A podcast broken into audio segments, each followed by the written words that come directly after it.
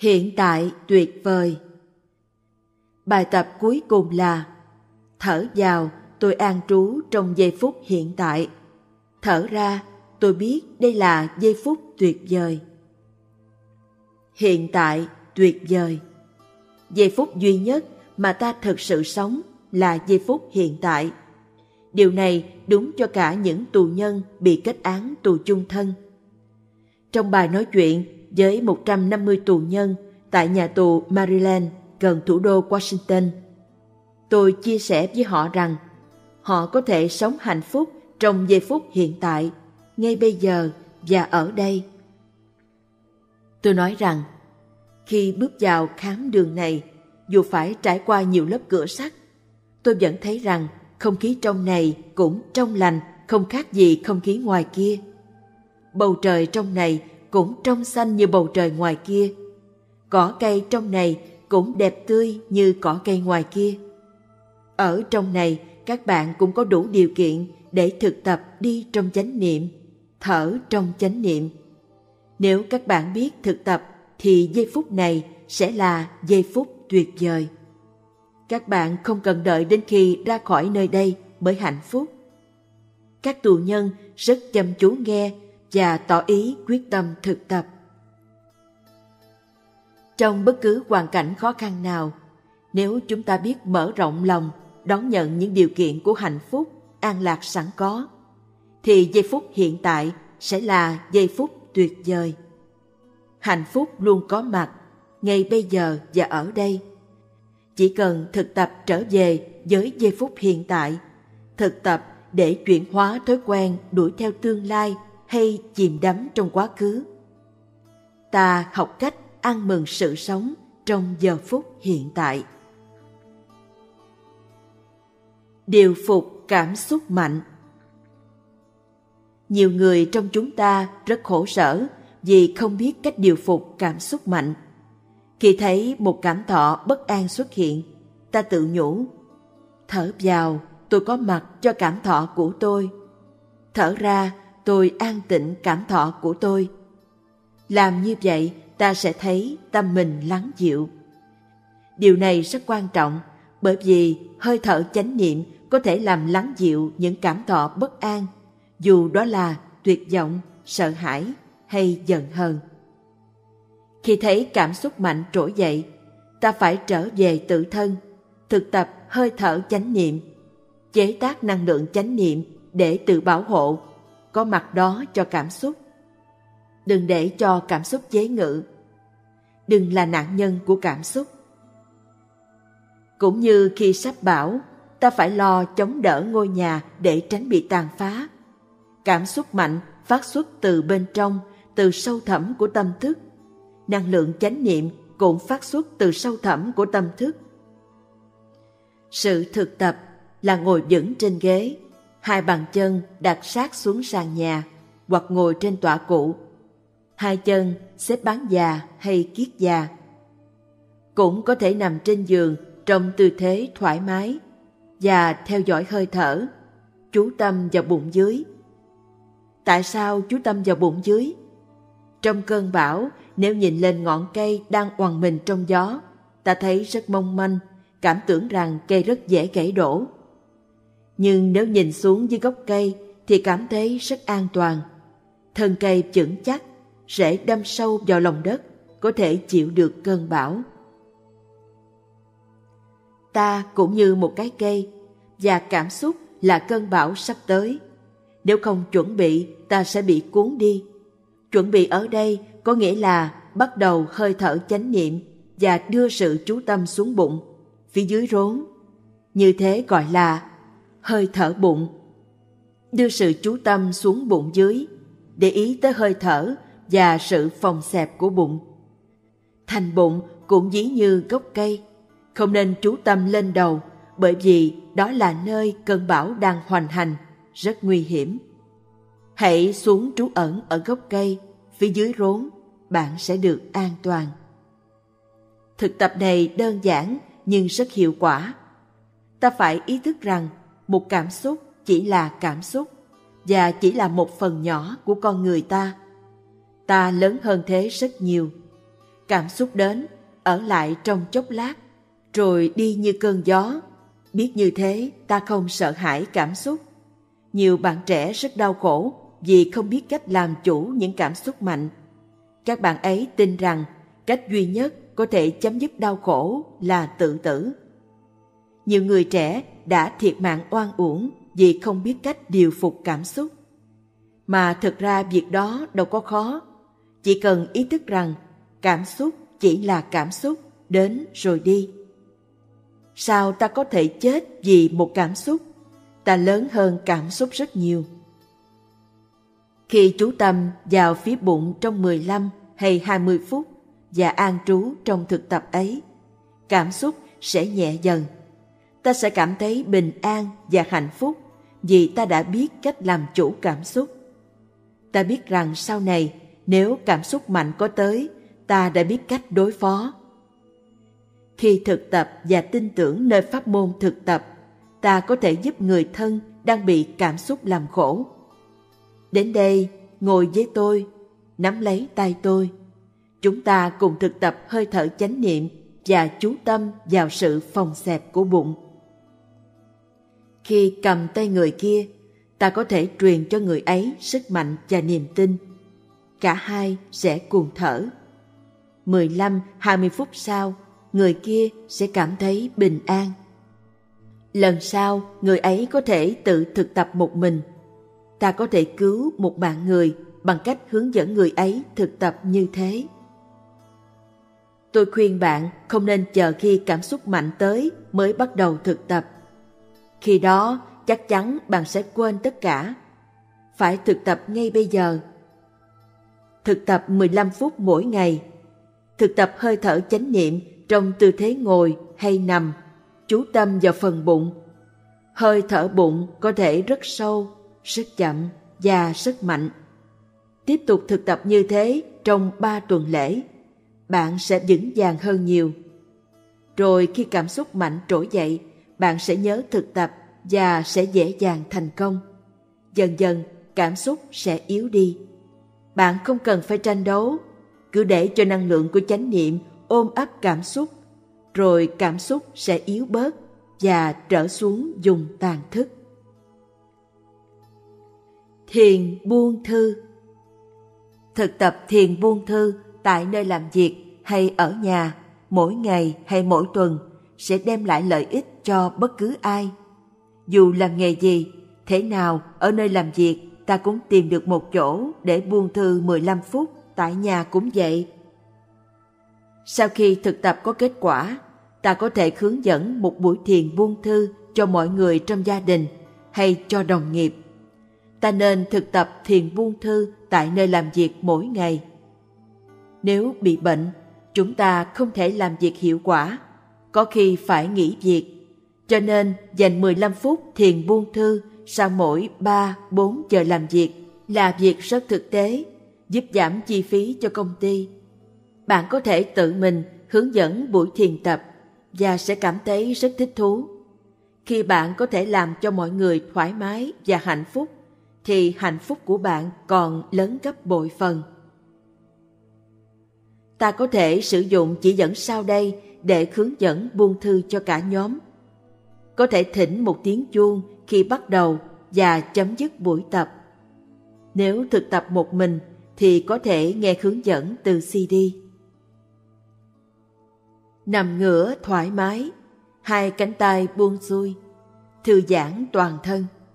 Ý thức tới sàn nhà hay nệm giường dưới lưng và cảm nhận sự tiếp xúc giữa lưng với sàn nhà hay nệm để cho thân chìm xuống. Bây giờ hãy chú ý đến hơi thở vào ra. Theo dõi hơi thở và chú ý tới sự phòng xẹp của bụng. Vào, ra, phòng, xẹp, phòng, xẹp. Thở vào, thở ra, ta thấy toàn thân nhẹ như một cánh bèo trôi trên mặt nước. Không cần đi đâu, không cần làm gì, ta tự do như mây bay.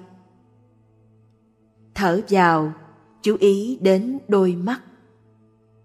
Thở ra, thư giãn đôi mắt. Để đôi mắt nghỉ ngơi. Thở vào buông thư những bắp thịt chung quanh mắt. Thở ra gửi tình thương yêu đến đôi mắt cảm ơn đôi mắt. Nhờ có mắt mà ta thấy được bao nhiêu màu sắc, bao nhiêu vẻ đẹp. Thở vào, chú ý đến miệng. Thở ra, thư giãn miệng. Buông thư mọi căng thẳng nơi miệng. Môi là cánh hoa. Hãy để hoa nở trên môi. Mỉm cười để cho hàng trăm bắp thịt trên mặt được thư giãn các bắp thịt trên má, trên hàm, trên cằm không còn căng nữa. Thở vào, chú ý đến hai vai. Thở ra, thư giãn hai vai. Để cho hai vai chìm xuống sàn nhà. Trút bỏ tất cả căng thẳng, tích tụ lâu ngày xuống đất. Hai vai từng nặng trĩu. Giờ đây để cho hai vai được buông thư thở vào, chú ý đến hai cánh tay. Thở ra, buông thư hai cánh tay, để cho hai cánh tay chìm xuống sàn nhà. Buông thư cánh tay, khuỷu tay, cánh tay dưới, cổ tay, bàn tay, các ngón tay cử động nhẹ các ngón tay để thêm thư giãn. Thở vào, chú ý đến trái tim. Thở ra, thư giãn trái tim. Lâu nay cách ta ăn uống, làm việc, lo lắng, căng thẳng đã vô tình ngược đãi trái tim ta.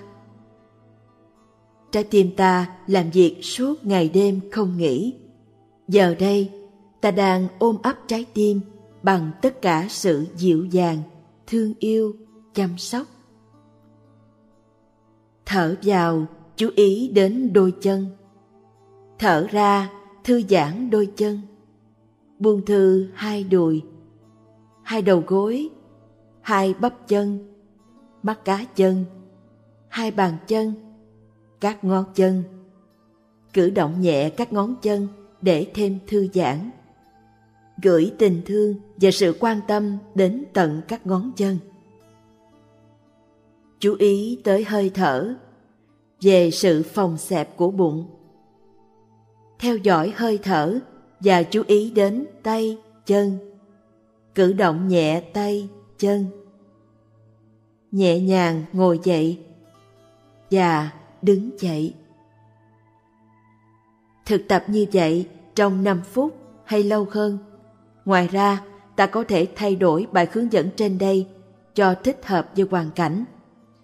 Bài thực tập này hướng sự chú ý đến từng bộ phận trong cơ thể, đầu, tóc, tai, cổ, buồng phổi, các cơ quan nội tạng, ví dụ hệ tiêu hóa và bất cứ bộ phận nào cần chăm sóc, chữa trị. Ta ôm ấp từng bộ phận của cơ thể, gửi tình thương lòng biết ơn và sự quan tâm chăm sóc theo từng hơi thở vào ra. Quản lý căng thẳng, stress. Chẳng tốn một đồng để thiết lập một chương trình quản lý stress trong công ty hay nơi làm việc của bạn. Điều quan trọng là phải huấn luyện một vài nhân viên phụ tá để họ có khả năng quản lý căng thẳng. Những nhân viên này phải thực tập cho mình trước. Họ phải tin tưởng vào lợi ích của việc thực tập thiền buông thư. Hơi thở chánh niệm, nụ cười, bước chân chánh niệm để sau đó có thể chia sẻ những thực tập ấy cho những đồng nghiệp khác. Tại làng mai, mỗi khi nghe tiếng chuông, chúng tôi thực tập trở về hơi thở và buông thư cơ thể. Ta cũng có thể áp dụng cách tương tự trong công ty ta chọn một khúc nhạc dài khoảng một phút và cho phát trên hệ thống âm thanh công cộng của công ty mỗi một hoặc hai giờ. Khi nghe nhạc, tất cả mọi người đều dừng lại, trở về hơi thở và buông thư. Nên thay bản nhạc thường xuyên, Sau một tháng, ta có thể thấy không khí làm việc trong sở thay đổi. Tiếng nhạc trở thành tiếng gọi của Bụt hay của Chúa đưa ta trở về với nụ cười, hơi thở để làm mới thân tâm, giúp ta trở về nhà. Trả lời điện thoại Tại làng Mai, mỗi khi điện thoại reo, chúng tôi dừng lại mọi việc và quay về với hơi thở. Thở vào, tâm tĩnh lặng. Thở ra, miệng mỉm cười. Thở ba hơi trước khi nhắc điện thoại. Nhờ thế tâm bình an hơn. Có tình thương hơn khi trả lời. Người ở bên kia đầu dây sẽ nhận ra phẩm chất tiếng nói của ta ngay và cuộc đối thoại sẽ có phẩm chất khi ta đã tiếp xúc với bình an, vững chãi và thương yêu. Rất nhiều người đã thực tập thiền điện thoại ở nhà và nơi làm việc. Mỗi khi nghe tiếng chuông điện thoại, họ ngừng lại và thở trong chánh niệm, thưởng thức hơi thở vào, ra và nhờ đó có thêm bình an. Thực tập này ảnh hưởng rất tích cực tới công việc. Tôi biết một nhà doanh nghiệp luôn luôn thực tập thở chánh niệm trước khi trả lời điện thoại. Và ông cho biết rằng thực tập như thế giúp ông hoàn toàn có mặt khi nói chuyện điện thoại. Ăn trong chánh niệm Ăn trong chánh niệm là một thực tập rất tuyệt vời. Khi ăn, ta chỉ chú ý vào hai chuyện, thức ăn và mọi người chung quanh. Không bận tâm về quá khứ hay tương lai, dự án hay lo âu. Ta ăn thế nào để có được niềm vui và hạnh phúc khi ăn? Khi gấp một miếng thức ăn, ta ý thức về nó. Ta nhìn cho rõ để thấy rằng đây là tặng phẩm của đất, trời và công phu lao tác. Sau đó, ta đưa thức ăn vào miệng và nhai thật kỹ trong chánh niệm.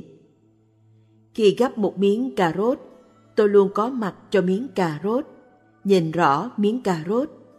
Tôi gấp miếng cà rốt với tất cả thân tâm tôi. Nếu tâm đang bận về quá khứ hay tương lai, về dự án hay lo âu, thì tôi đâu có thể biết rõ là tôi đã đưa miếng cà rốt vào miệng. Cũng như khi mở cánh cửa hay thắp một nén hương, tôi đầu tư một trăm phần trăm vào việc đóng cửa hay thắp hương. Mời bạn cùng ăn trong chánh niệm với tôi. Trước khi bỏ miếng cà rốt vào miệng, bạn có thể nói thầm cà rốt như bạn đang gọi thầm tên người thương. Và khi ấy, miếng cà rốt sẽ hiện ra rõ ràng hơn. Bỏ miếng cà rốt vào miệng, bạn biết là mình đang bỏ miếng cà rốt vào miệng. Nhai miếng cà rốt, bạn biết là mình đang nhai miếng cà rốt. Bạn không nhai dự án, buồn đau, quá khứ hay tương lai. Chỉ nên làm một việc mà thôi. Khi gấp miếng cà rốt như thế, bạn sẽ có tuệ giác về miếng cà rốt.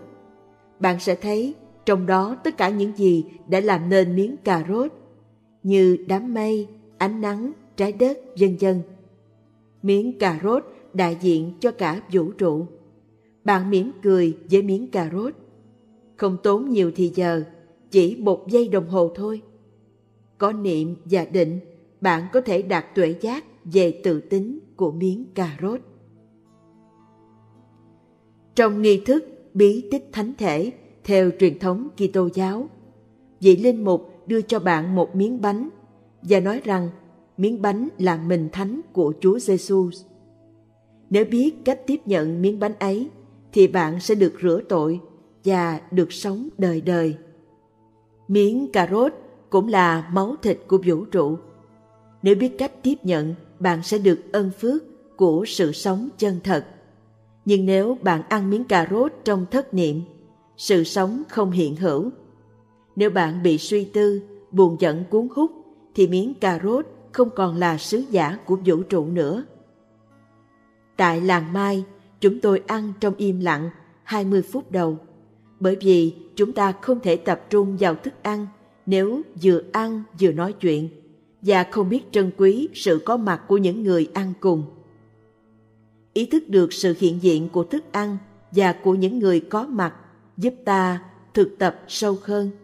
Sự im lặng có thể rất hùng tráng.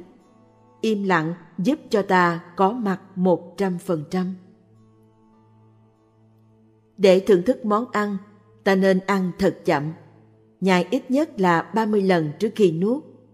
Khi nhai, ta thở và buông thư, có mặt thật sự bây giờ và ở đây.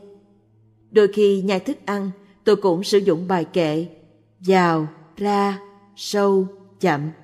Tôi nhai theo khơi thở, hạnh phúc ngay bây giờ và ở đây. Đã có người tổ chức những bữa ăn trưa im lặng và chánh niệm tại nơi làm việc. Mọi người cùng ngồi ăn im lặng trong 10 hay 15 phút rồi mới nói chuyện. Và tất cả đều rất thích.